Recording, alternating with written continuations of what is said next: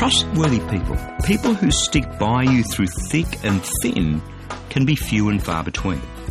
God, on the other hand, He has an abundance, an absolute abundance of steadfast love and faithfulness.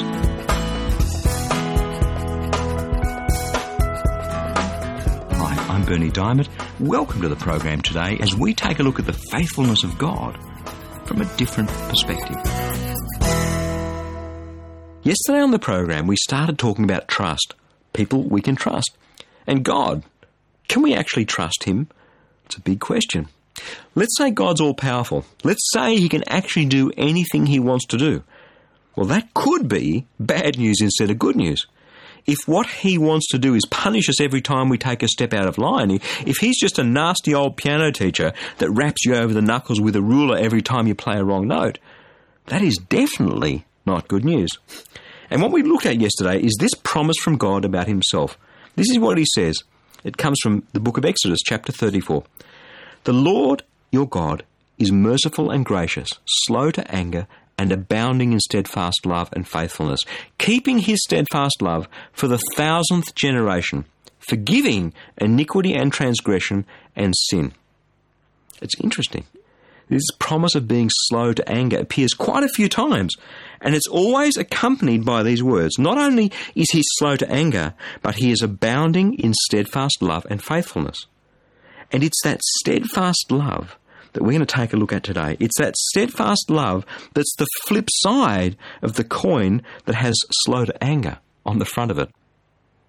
I was talking to a young person recently and he's gone to take up an apprenticeship as a motor mechanic. A young boy who'd struggled at school, just wasn't academic, but he was great with his hands. Anyhow, he takes up this apprenticeship, and what he discovered was that his employers were great trainers. They really invested in him, and he learned a lot. But every now and then, the boss would explode, lash out at his staff, get angry at the smallest thing.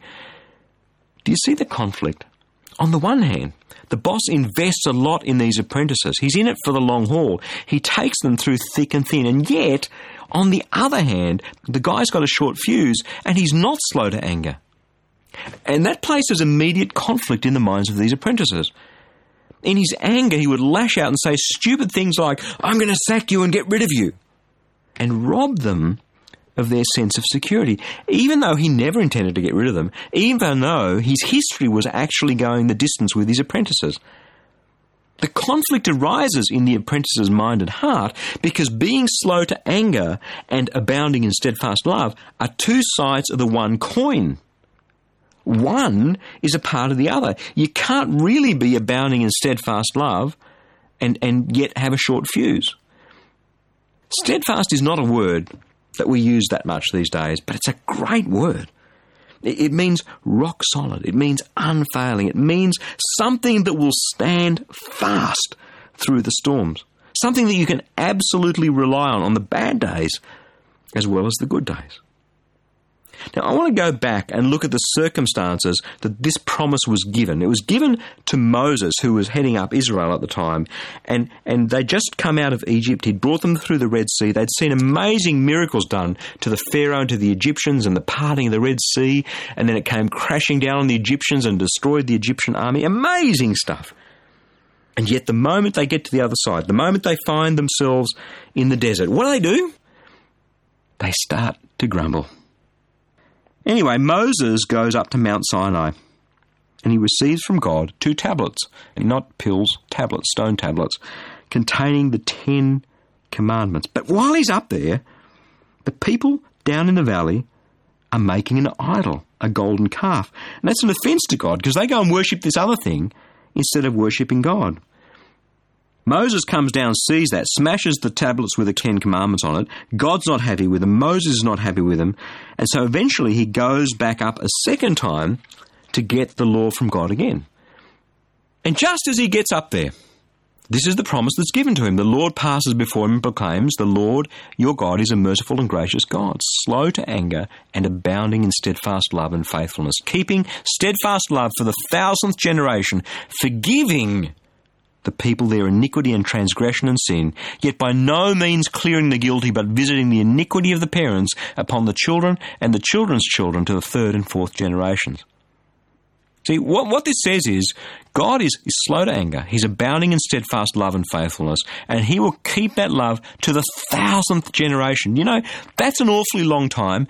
If a generation is roughly 25 years, He's talking 25,000 years. Whereas iniquity and sin is only visited to the third or fourth generation. This God is slow to anger and abounding in steadfast love forgiving iniquity and transgression and sin, but if we keep on and on and on in it, by no means clearing the guilty. You know what this promise means? That God will hang in there for us. He is abounding in steadfast love. That's an over the top statement. I love this abounding thing. I walk past a florist shop and, and there's all these flowers and smells and beauty and life. That's abundance. I sit down to a really warm, hearty meal on a cold winter's night. That's abundance. There's an overflowing, there's a more than enoughness of his steadfast, rock solid love that goes on to a thousand generations.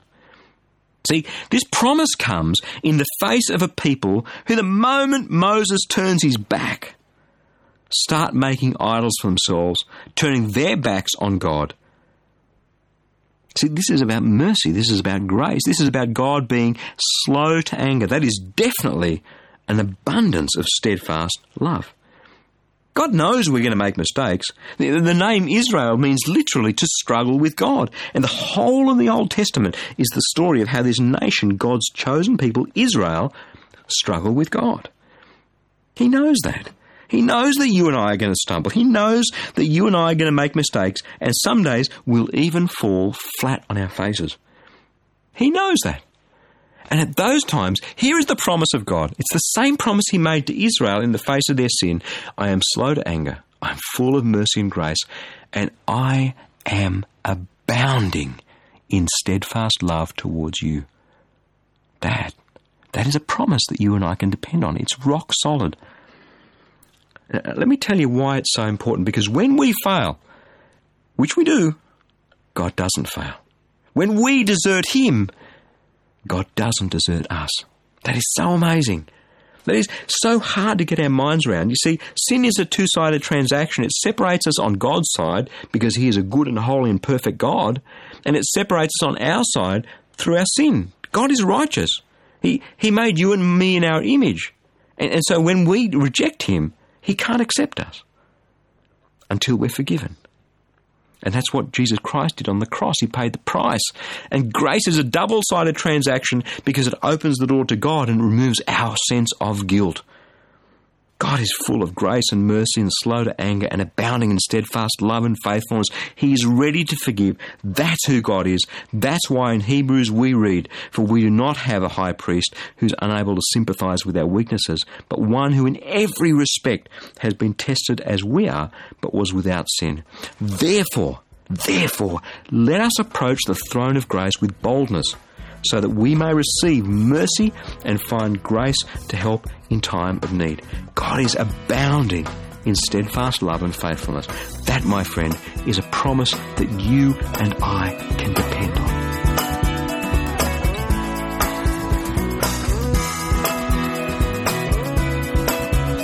Hey, social media is a great way to stay connected to your friends and the world around you and we'd like to invite you to be part of the Christianity Works community.